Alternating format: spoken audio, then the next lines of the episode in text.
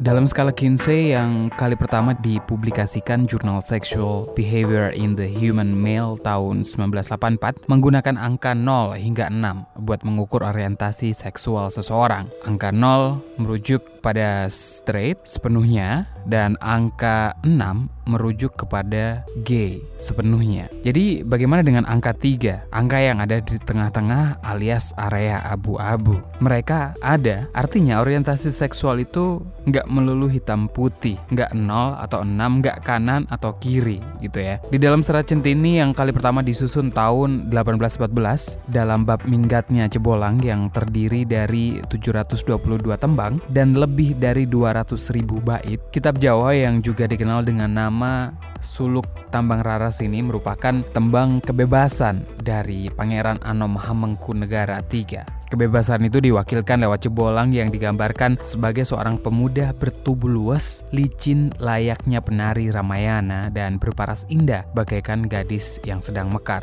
Cebolang bebas mengeksplorasi orientasi seksualnya mulai dari janda, ronggeng, warok, hingga adipati. Artinya, nggak cuma perempuan, Cebolang juga berhubungan seksual dengan pria. Kali ini saya bakal ngobrol dengan Verena, perkara biseksualitas. Anda mendengarkan Love Bus bersama saya, Asrul Dwi. Love Buzz membicarakan perkara yang tidak dibicarakan ketika berbicara perkara cinta.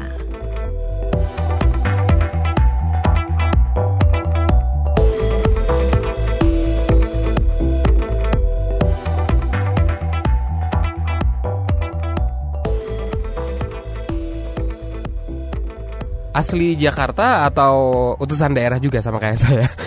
Utusan daerah. Gue lahir dan besar di sini sih di Jakarta. Tapi banyak orang bilang kalau tampang gue sih nggak nggak ada tampang Jakartanya atau tampang kayak daerah nyokap bokap gue berasal. Emang tampangnya emang dibilang kayak orang mana? Gue tuh bosen banget ya dibilang. Jadi tuh gue nyokap bokap gue sampai kakek nenek gue tuh orang Batak. Tapi kalau orang ngeliat gue tuh yang pertama India, Arab, terus sementara gue tuh kadang-kadang yeah, masih yeah, yeah. masih suka gue tuh masih suka berharap kayak aduh gue pengen tampang gue more lokal gitu ya local beauty. Gitu. Nggak kayak misalnya gue sering banget ya lucunya kalau gue ke mall atau ke mana. Uh. misalnya gue lagi lihat-lihat kan biasanya ada uh, sales yang nawarin kan eh mbak yang ini bagus. Terus dia karena disekat sama lemari ataupun sesuatu terus dia datang ke gue terus oh I'm sorry uh, this one. Kayak enggak mbak nggak apa-apa biasa aja. Gitu saya bisa bahasa Indonesia kok gitu. Sering dapat privilege dong dengan muka yang agak kebule-bulean mungkin iya, ya. Iya. Tapi jadinya kayak jadinya tidak menguntungkan juga sih kalau oh, gitu? Indonesia. Oh harganya Suka. lebih mahal dapatnya iya banget harganya lebih mahal. Baru kelar kuliah gitu kan ya, Ve ya. Uh-huh. S2. Itu waktu itu nyelesain langsung setelah S1 langsung kemudian ngambil S2 atau ada jedanya? Gue lupa kalau nggak salah itu gue jeda satu tahun. Terus gue bilang kebetulan kantor gue itu di UI juga. Jadi gue hmm. di kayak scholarship options gitu lah sekolah yayasan foundation. Terus gue bilang ah gue mau bosen nih gue kalau misalnya gue nggak kuliah. Jadi gue ambil kuliah sambil gue kerja. Kerjaan gue asik banget sih. Cuma datang hari Kamis buat rapat Jumat juga rapat jadi sambil kuliah sambil kerja. Waktu itu kalau nggak salah kita pernah ngobrol soal sexual harassment. Bikin support group juga kalau nggak salah di UI kan ya? Mm -mm. nah boleh cerita dulu nggak soal itu?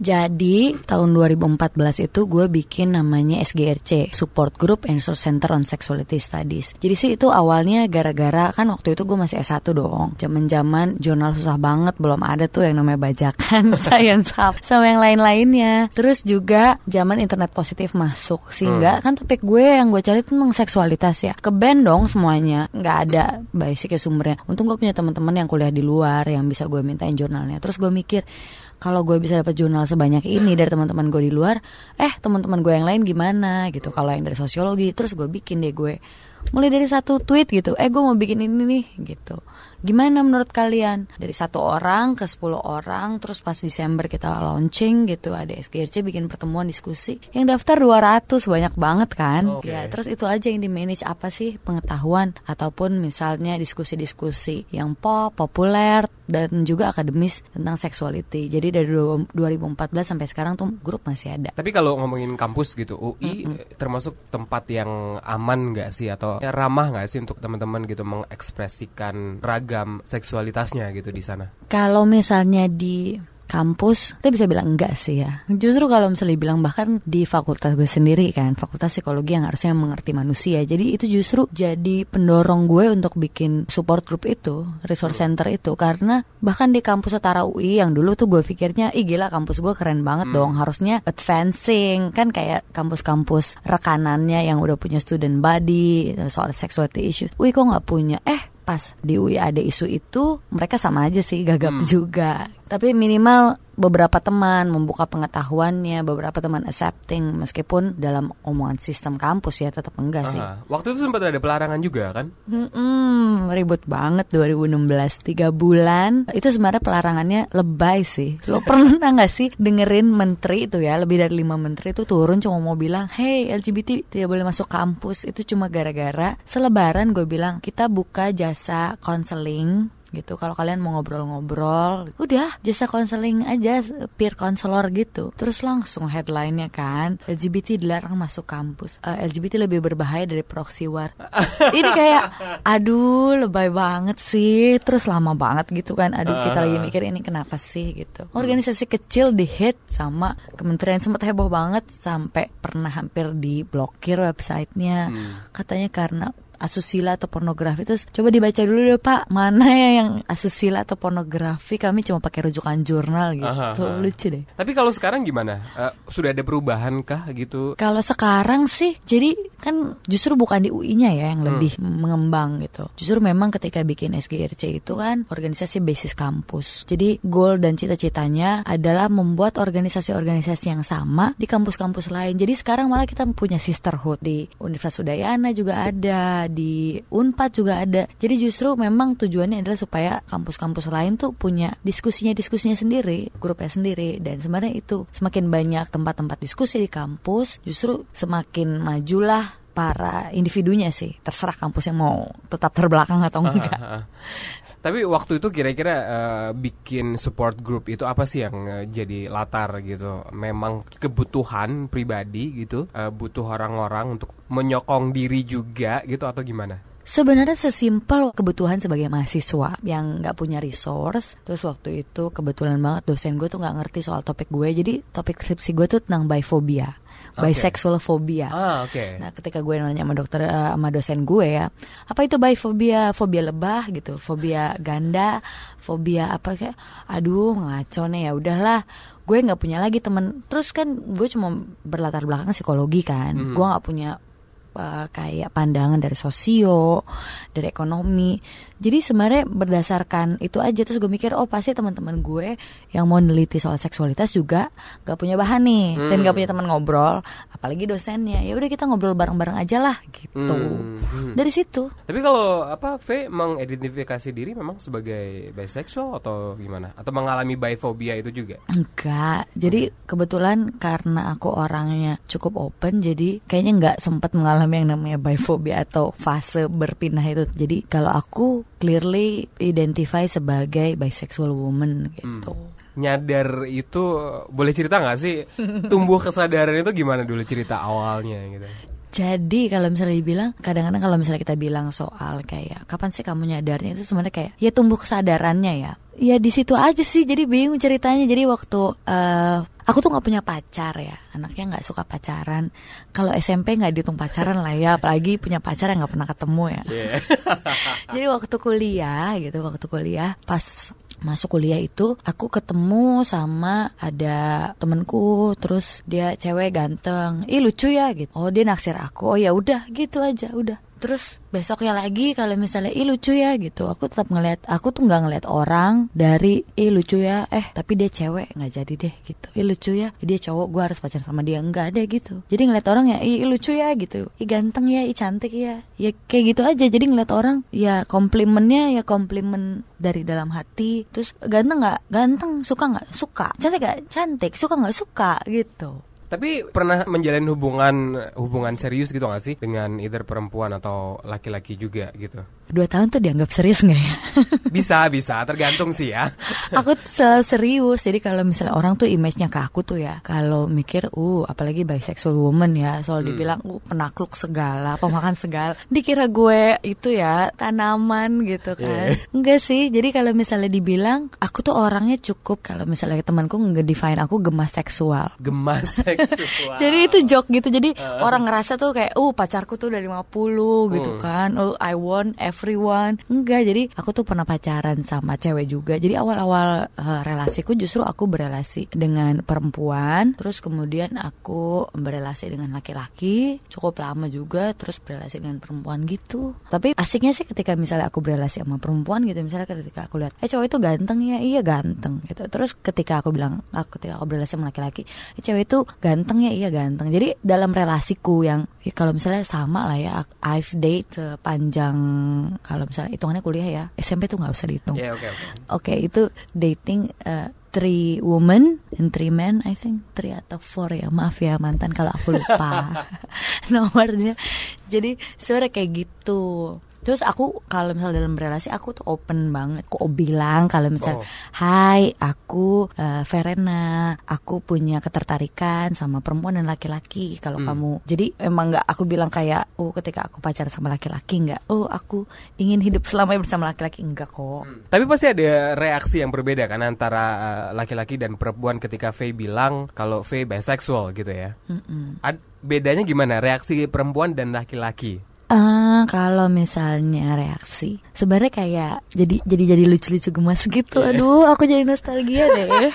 jadi kalau misalnya waktu, kayaknya ini karena bukan karena perempuan atau laki-laki deh, karena pacar pertama apa? Ke awal-awal pacaran lah. Jadi kalau misalnya waktu aku pacaran sama perempuan dulu, lucu banget. Jadi waktu dulu banyak yang naksir aku laki-laki gitu kan. Jadi ngajak jalan, ngajak jalan, terus kayak ya kamu jalan sama dia ya, ya. Jadi kadang-kadang ada buat mereka sih ada perasaan inferior. Kenapa sih gue jalan sama laki-laki walaupun gue pacarinnya kayak jadi mereka tuh akan nungguin gitu akan ngontek gitu kamu udah di mana? Kamu sama siapa? Padahal ya lucu-lucu banget padahal ya ampun iya ini cuma jalan doang kok sama sama cowok yang itu. Kamu juga tahu kalau aku nggak suka gitu-gitu. Tapi sebenarnya kalau misalnya dilihat masalahnya nggak ada bedanya sih ketika aku jalan sama cowok juga mereka akan kayak kalau cowok tuh sebenarnya lebih nekanin kayak ada juga yang nekanin kayak gimana kalau misalnya bedanya eh, pacaran sama perempuan sama laki-laki? Gimana bedanya? Nggak ada sama-sama cemburuan cuma beda aja satu satunya menekankan gitu kan satu yang ngeliatin satunya ngikutin terus kalau misalnya gue lagi jalan sama orang satunya kayak oke nunggu di depan pintu beres-beres kamar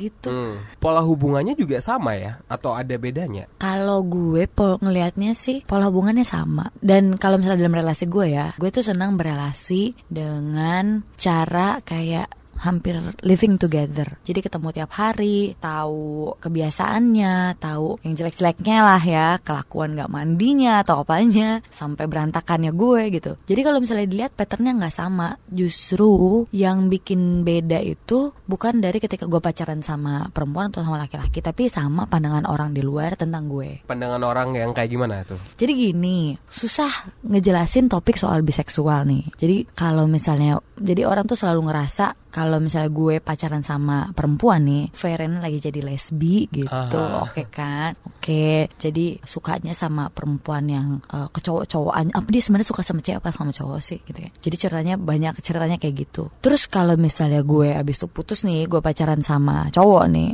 terus tiba-tiba sekarang dia jadi straight, jadi hetero lagi, kayak mungkin dia tobat gitu kan. Jadi kayak gitu, jadi kayak, hah, ini sejak kapan? Jadi identitas kayak identitas biseksualnya tuh nggak pernah ada gitu. gitu identitas biseksualnya tuh jadi kayak lebur tergantung gue lagi pacaran sama siapa. Kalau gue jadi pacaran sama perempuan tuh identitasnya oh itu lesbi gitu suka perempuan. Kalau gue lagi sama laki-laki oh gue tuh hetero. Atau kalau misalnya ketika gue bilang hai gue bi gitu. Oh gitu. Jadi lo pacaran sama laki-laki dan perempuan di waktu yang sama? Enggak juga kali men. Capek. Satu aja tuh capek. Apalagi lo harus ngurusin dua orang. Gue bukan tipe yang polyamor gitu. Susah. Biasanya monogami emang ya, Fe Kalau sama satu orang ya udah. tapi sambil flirting dikit aja Oh, sih gitu ya. Tapi kalau sekarang lagi in relationship kah atau lagi single aja? lagi galau Oh, lagi galau. galau Galau menentukan pilihan atau gimana? Galau kompleks sih Soalnya kan namanya relasi ya Bukan Aha. cuma sama orangnya doang Tapi sama sistemnya Terus lagi galau Mau berelasi tuh gimana Nah, V kan masih banyak ya orang yang susah mengerti tentang biseksualitas gitu. Kalau V menjelaskannya kayak gimana? Sebenarnya yang kayak gimana sih biseksual itu? Jadi sebenarnya gue nggak nyalain orang yang menganggap biseksualitas sebagai fase. Misalnya dia jadi biseksual, kemudian dia menyadari oh ternyata dia lesbian atau dia gay. Karena kan sebenarnya kita bayangin aja paparan soal informasi aja kan nggak ada. Jadi orang tuh beneran kayak mencari kayak lo bayangin dan meraba-raba dalam gelap dia tahu ini bulat dia anggapnya itu bola gitu kan. Ketika dia lampunya makin lama makin nyala, oh dia sa- sadar kalau ini tuh bukan bola, ini adalah bentuk-bentuk yang lain. Jadi kalau misalnya dibilang uh, satu orang tuh punya fase biseksualitasnya untuk kemudian jadi identitas yang lain, gue sih nggak bisa menyalahkan identitas itu. Tapi kalau misalnya mau lihat biseksualitas secara umum, gue sekarang bicara sebagai individu bi dan kebetulan penelitian-penelitian gue, skripsi gue tentang bis- biseksual nih. Jadi sering banget biseksual itu dapat stigma soal karena orang pikir kayak you're basically pemakan segala lah, omnivora kan, serem banget kayak cewek diambil, eh, cowok diambil. Terus biseksual tuh sebenarnya apa sih? Jadi dalam biseksual tuh bi-nya itu bukan lebah ya, saudara. B-nya itu tuh dua. Jadi dia tuh punya ketertarikan sama dua gender gitu. Gender yang paling umum biasanya gender laki- laki-laki atau perempuannya. Tapi biasanya nggak terbatas sama itu. Jadi sebenarnya itu aja. Jadi ketertarikan. Kalau lo tertarik kan lo bukan cuma ketika lo lihat orang tuh lo tertarik kayak, oh gue pengen berhubungan seksual sama dia. Enggak lah, ketertarikan emosional juga ada di situ. Lo pengen deket kayak gitu sih. Jadi kalau mendefinisikan biseksual itu sendiri ya kayak lo ketertarikan fisik, emosional, seksual itu satu rangkap yang lo punya preferensinya lebih dari satu gender yang biasa orang tahu aja sih. Dan biseksualitas itu ada yang bilang juga ada spektrumnya dalam artian eh, kadang ada yang dia lebih tertarik sexually terja- terhadap satu gender kemudian romantically terhadap gender yang lainnya. Bener gitu nggak sih? Bener sih kayak jadi kalau misalnya mau gampang yang ngelihat spektrum kalau misalnya orientasi seksual itu ngelihatnya kayak ya lo kalau misalnya ngelihat palet warna kan ada yang merah terang, ada yang merah darah, ada yang merah muda kayak gitu aja sih. Jadi ada orang yang oke lah gue memang gue suka sama dua-duanya gue bisa suka sama laki-laki, gue bisa suka sama perempuan, tapi mungkin gue lebih banyak sukanya sama laki-laki bisa atau atau misalnya sama perempuan yang maskulin bisa juga atau sama laki-laki yang feminin sebenarnya bisa juga. Nah itu masuk juga ke pembahasan tadi kita. Gue hampir lupa tuh soal apakah biseksualitas itu adalah kayak fase. Jadi sebenarnya bukan fase sih. Dia adalah sesuatu yang menetap tuh, menetap lama. Terus kemudian itu adalah identitas lo. Kayak identitas kan sebenarnya bukan suatu, suatu fase dia menetap. Tapi misalnya dalam prakteknya kalau misalnya orang-orang lihat dia tuh kok nggak jelas, nggak apa-apa itu masih dalam masa pencariannya sendiri gitu. Jadi kalau misalnya orang bilang kalau oh lo kalau misalnya biseksual itu kalau nggak ada tuh akan adanya cuma gay atau straight orang bilang atau hetero atau homo. Jadi tengah-tengahnya nggak ada. Nah sebenarnya di situ yang jadi masalahnya sih. Dulu ada gue baca jurnal dia tulisannya gini, you're either straight, gay or lying. Jadi selama ini di, bisexual tuh dibilang lying atau lo tuh penipu aja, lo tuh emang cuma mau ambil privilege heteroseksual gitu, tapi lo juga pengen dapet lo bisa cobain misalnya perempuan gitu kan. Nggak sama sekali kayak gitu sih. Dia memang sesuatu yang tetap identitas lo aja gitu. Dia nggak jadi lo nggak berubah jadi lesbian ketika misalnya gue berrelasi dengan perempuan, gue berrelasi dengan laki-laki gue jadi hetero ya gue tetap bi aja, tetap bisexual cuma nanti relasinya misalnya gue berrelasi dengan perempuan ya itu berarti uh, same sex relationship. Kalau misalnya gue berrelasi dengan laki-laki other sex, tapi tidak membuat si pacar gue ini yang perempuan itu menjadi biseksual juga enggak atau misalnya pacar laki-laki gue dia jadi bi juga enggak. Dia tetap hetero bisa, tetap aja dan tetap menerima gue pacaran dengan biseksual dalam hubungan romantis yang gendernya berbeda kayak gitu sih. Hmm. Kalau di masyarakat kan memang ada gitu ya masyarakat secara umum. Di komunitas LGBTIQ+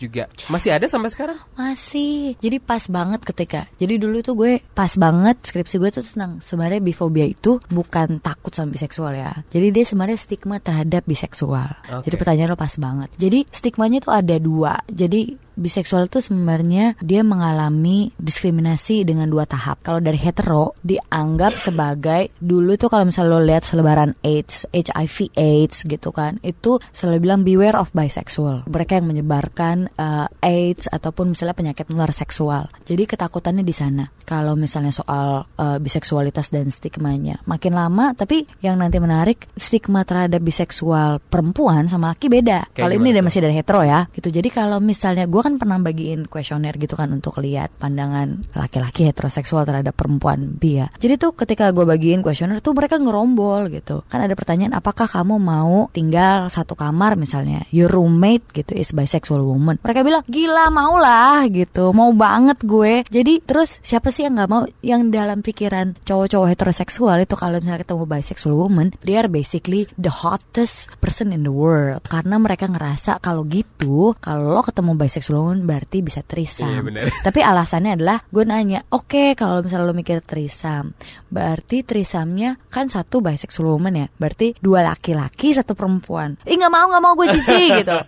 Jadi emang maunya gitu. Mereka mikirnya kalau oh kalau misalnya wah, perempuan biseksual tuh bisa trisam dua perempuan satu laki-laki di hmm. mana mereka bisa jadi yang tengah-tengah gitu yang memuaskan kayak. Jadi bedanya kayak oh kalau misalnya perempuan biseksual dibilang kayak hot banget karena mereka bisa berfantasi seksual tentang perempuan biseksual itu. Tapi geran kalau misalnya pertanyaannya diganti gitu kan, lo mau nggak satu kamar sama laki-laki biseksual? Mereka tuh langsung kayak ijiji gitu, gross. Ngapain sih lo udah enak dapat vagina, lo masih cari aja lubang yang lain? Atau enggak yang muncul justru perasaan takut mereka nggak mau ah nanti gue diapa-apain kayak, eh ini jadi kayak complicated gitu kalau misalnya di heteroseksual tuh. Terus biasanya lo lebih dibenci gitu sama hetero karena merasa lo jadi threat gitu sih. Hmm. Kayak lo akan mengambil semua orang, lo akan merebut semua, lo akan merebut semua pacar orang dan menjadikannya milikmu gitu ya. Aduh please banget deh. Cak ngurusin satu aja tuh susah ya. Kalau gue harus merebut semua orang gue bikin republik aja kali ya. Hmm. gue bikin kekuasaan. Balik lagi ke di komunitas LGBT yes. IQ plus tadi ya. Kalau di Indonesia uh, sendiri kayak gimana sih kondisinya? Jadi stigmanya kalau yang pertama adalah you're lying gitu. Oh sama berarti ya. Gitu. Basically, basically ya. you're lying gitu. Lo tuh biseksual itu cuma identitas sementara lo doang hmm. sebelum lo coming out as gay gitu atau lesbian karena lo tuh nggak berani langsung coming out sebagai lesbian. Atau satu lagi sih yang biasa diomongin, lo cuma uh, mau jeda waktu sebelum nanti ah nanti juga gue ditinggal kawin. Jadi kalau misalnya lo punya pasangan perempuan terutama misalnya same sex gitu biasanya akan ada awareness atau akan ada ketakutan yang beralasan. Gue nggak bilang nggak beralasan. Yang beralasan kalau misalnya oh suatu saat dia akan ninggalin gue buat kawin. Dia kan masih bisa sama kayak laki-laki. Dia kan kalau misalnya udah nggak sama gue lagi dia bisa aja ninggalin gue dia pacaran sama laki-laki atau enggak kalau misalnya kita pacaran terus menerus merasa nggak nyaman atau misalnya misalnya sama pengalaman gue sama laki-laki misalnya. Kayak gitu sih. Jadi kalau misalnya stigmanya di situ kalau misalnya di antara komunitas LGBT sendiri. Perempuan biseksual lebih gampang diterima nggak sih daripada laki-laki biseksual? Bahkan di komunitas juga ya? Jadinya kalau di komunitas sendiri sih masih dua-duanya sulit sih Masih kalau misalnya. Sulit, okay. Karena sebenarnya ketakutan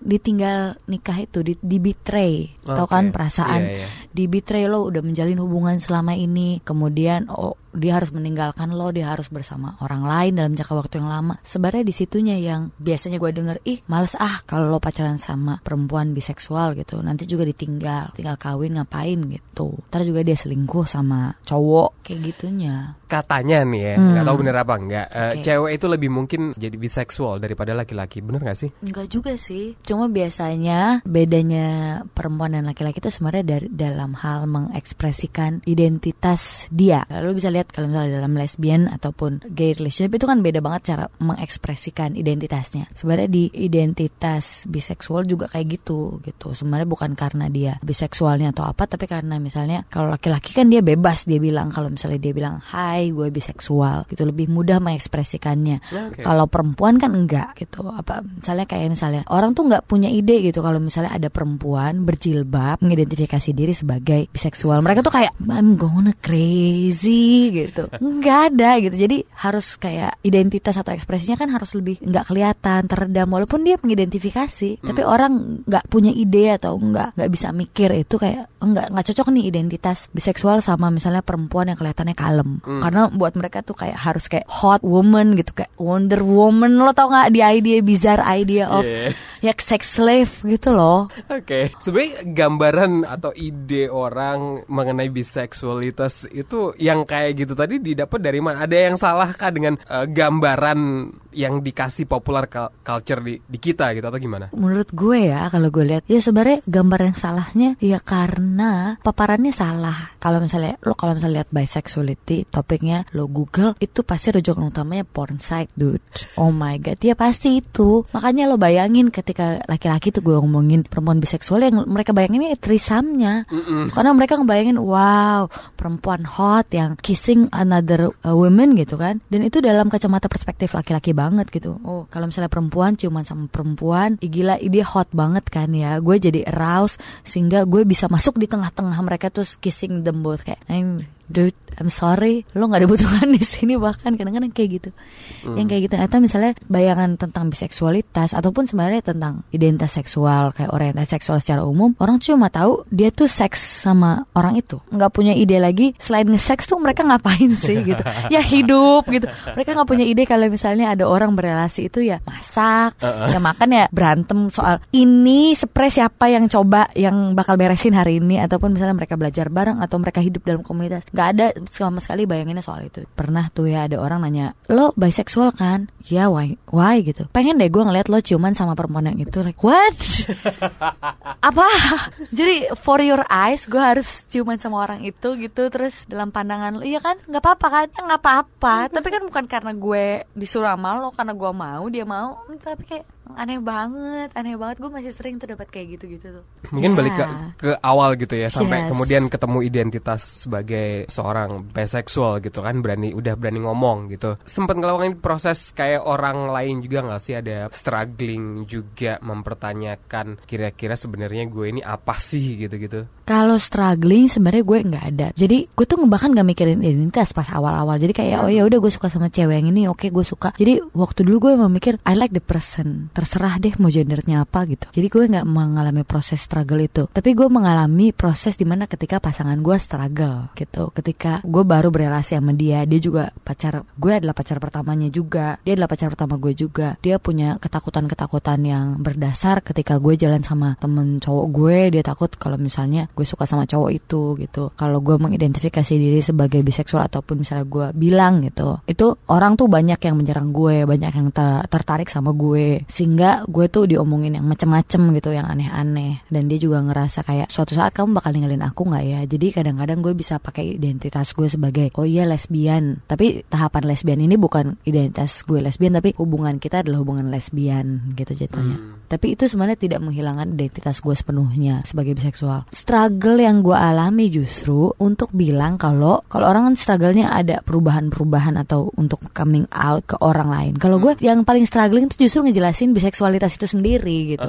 Kalau misalnya, jadi lo sukanya sama cewek apa cowok? Dua-duanya. Ih maruk dong. Enggak gitu. Bentar-bentar ya. Gue cuma kayak, tapi gue nggak ambil dua-duanya atau empat-empatnya di waktu yang sama. Cuma kayak, ya gue bisa suka sama siapa aja gitu. Gue suka sama orangnya sih. Enggak. Ketika gue suka sama laki-laki ya gue suka dia secara penuh namanya personalitinya gitu-gitunya. Jadi struggle gue adalah bilang kalau misalnya halo biseksual eksis halo gue di sini loh gini ada gue di sini. Atau misalnya kalau dalam komunitas sendiri untuk bilang eh kalau misalnya kalian itu ngomongin soal LGBT gitu kan jangan lupa bayinya tuh nggak silent eksis. Kan selama ini orang juga bilang mengeluhkan. Susah banget sih nyari komunitas bisexual ataupun susah banget sih ngelihat orang tuh bi gitu. Ya karena sebenarnya tantangannya adalah karena selama ini dianggap nggak ada, masukin aja oh ya udah lo klasifikasinya berdasarkan uh, pasangan lo aja. Jadi itu juga yang susah untuk memunculkan identitas biseksual itu sendiri gitu.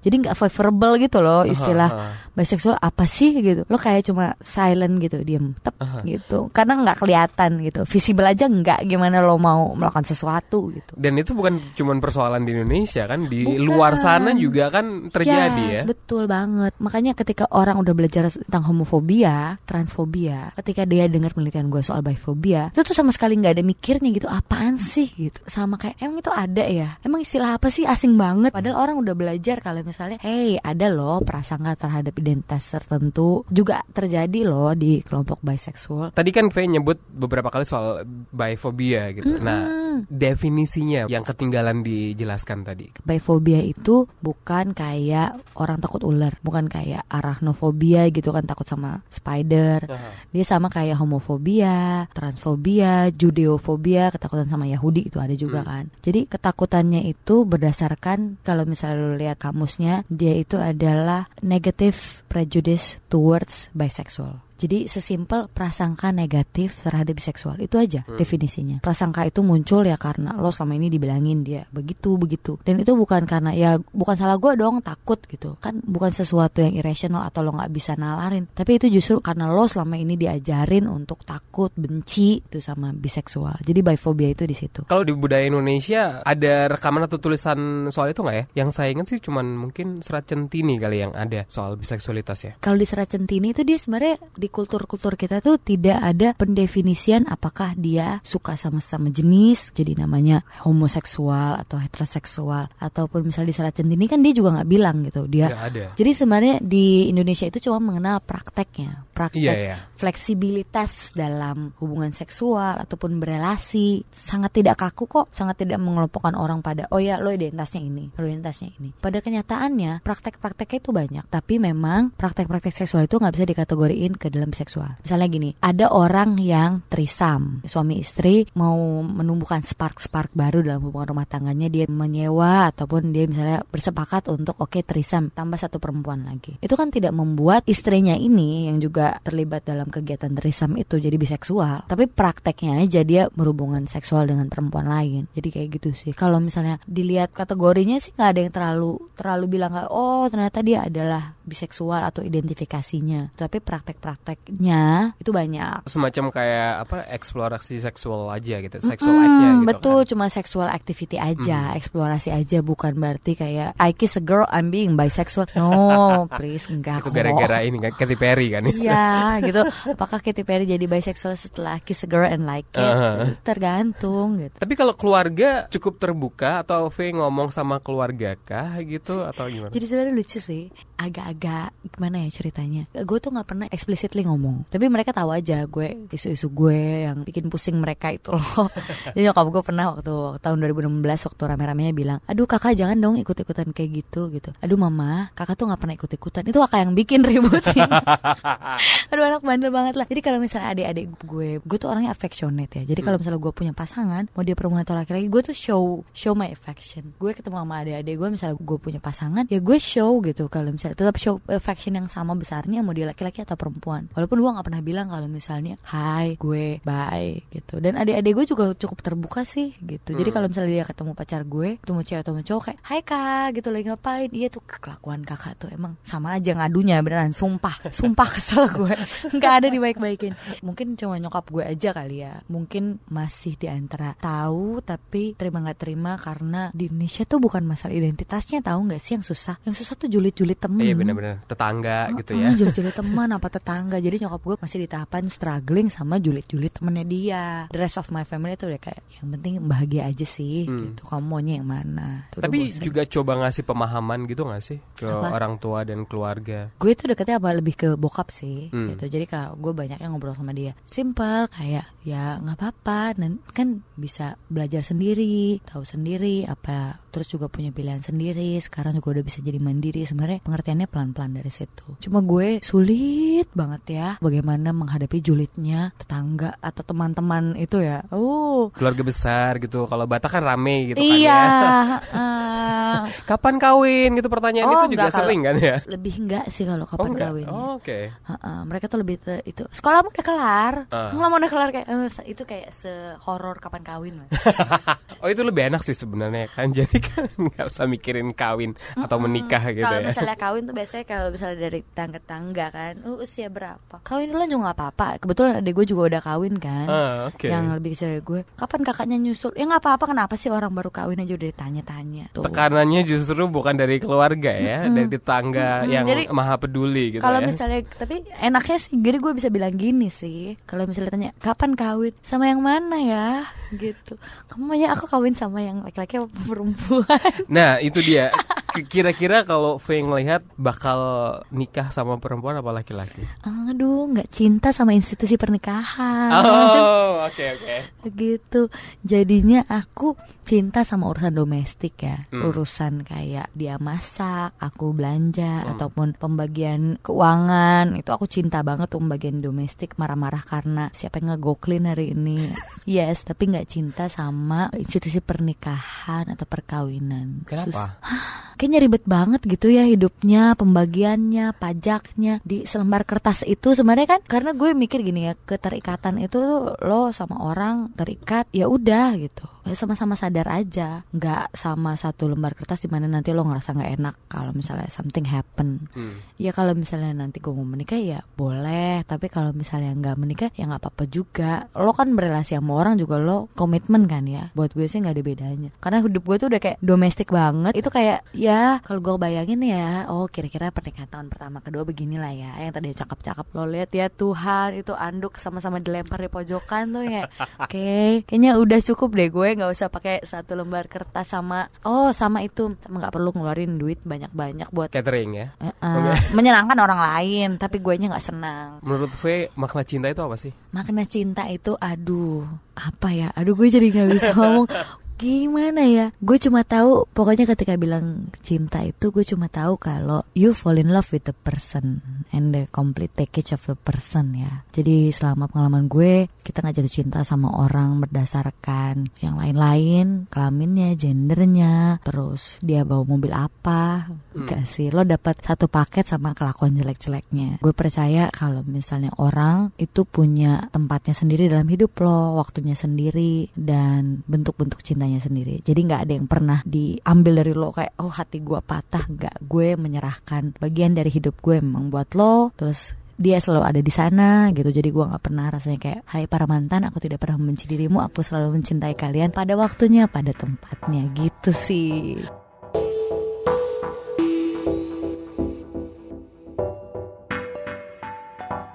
Banyak yang bilang dunia ini memang nggak bisa dilihat secara hitam putih saja. Ada wilayah antara, abu-abu, warna antara hitam dan putih. Biseksualitas juga berada di tengah-tengah atau wilayah antara, antara straight dan gay.